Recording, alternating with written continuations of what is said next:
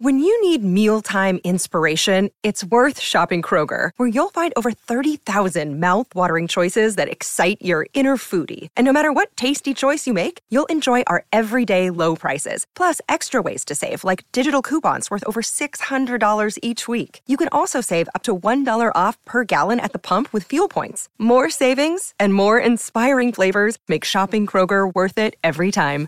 Kroger, fresh for everyone. Fuel restrictions apply.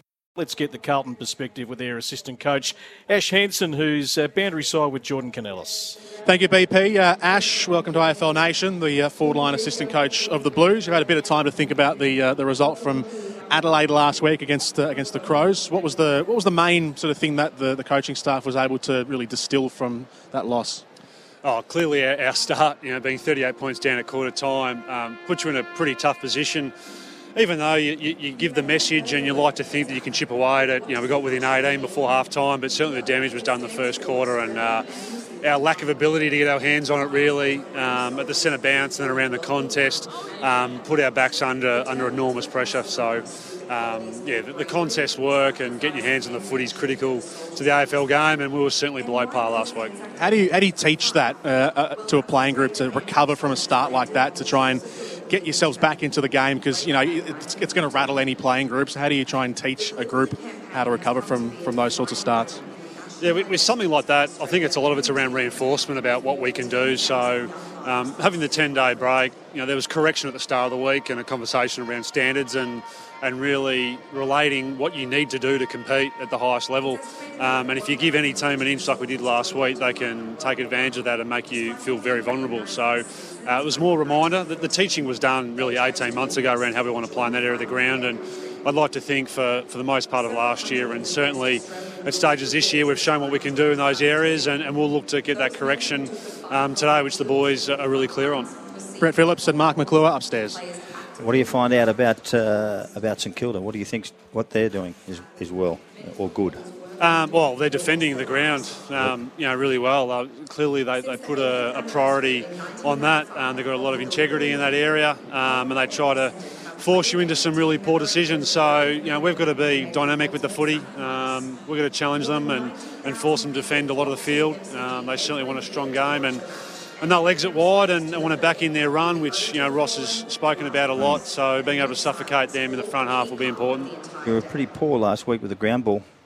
Yeah, yeah, yeah. We acknowledged that in the, in the first quarter. Um, you know, we didn't get our hands on it enough. Um, we were secondary to the contest, and when we were, the source pressure aspect of the game um, wasn't good enough. So um, there's certainly been corrections made there and, and standards set, um, which we're looking to apply today. What about the Harry and, and Charlie business. It, it, kept banging it in long, long, long all the time, and they just defended beautifully.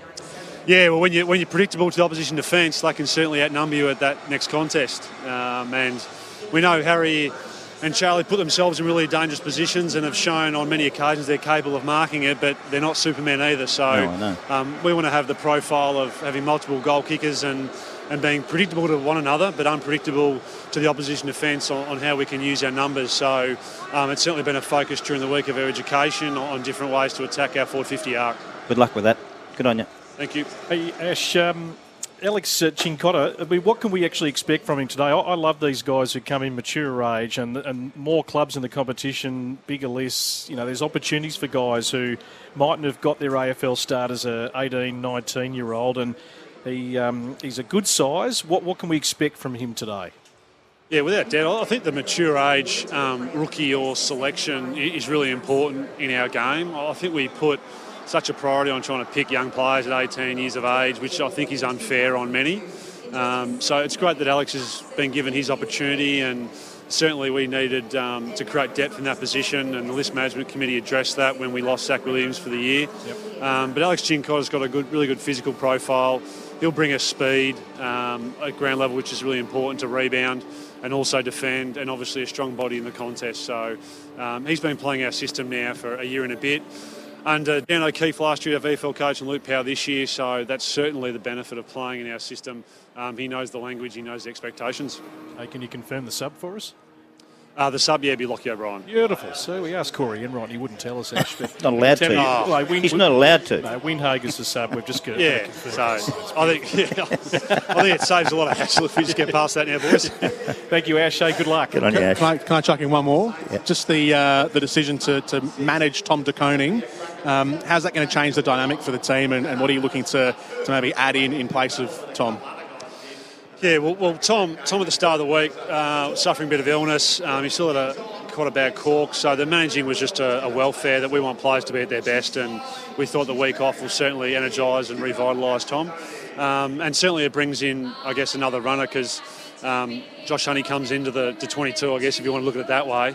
Um, so it gives us a little bit more speed under the roof here, and then Lochie O'Brien with some great flexibility and run comes in, who can play a variety of roles, can play big game time. So I guess it changes the dynamic a little bit of our side, um, but yeah, that's the way we've gone.